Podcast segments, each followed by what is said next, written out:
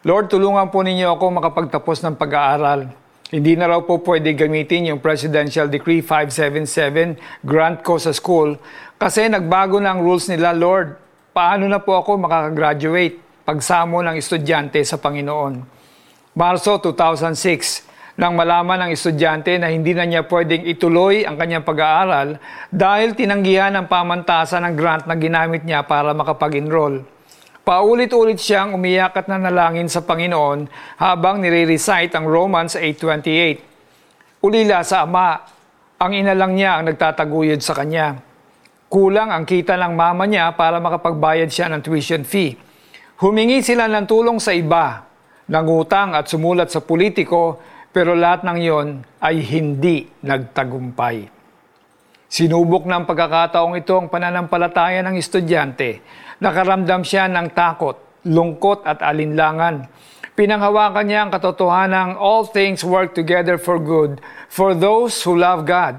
Mula sa panalangin ito, isang pangyayari ang niloob ng Panginoon na maganap.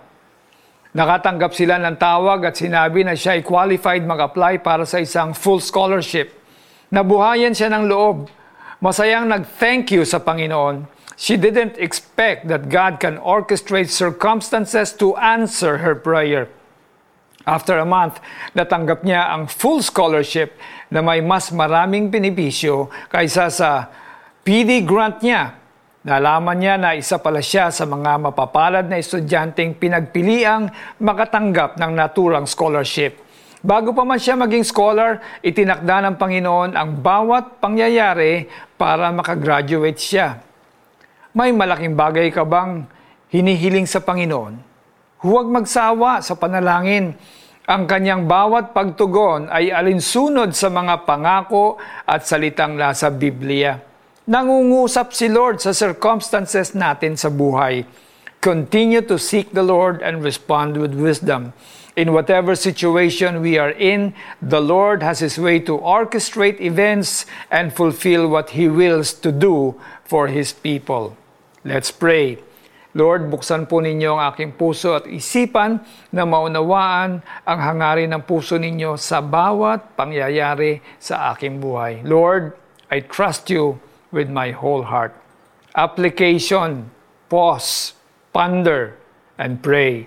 Balikan sa iyong alaala ang isang bagay na ginawa ng Panginoon na hindi mo aakalain na mangyayari. Take time to thank God for all the circumstances He orchestrated to help and guide you. Alam nating sa lahat ng bagay ay gumagawa ang Diyos para sa ikabubuti ng mga nagmamahal sa Kanya, silang mga tinawag ayon sa Kanyang layunin.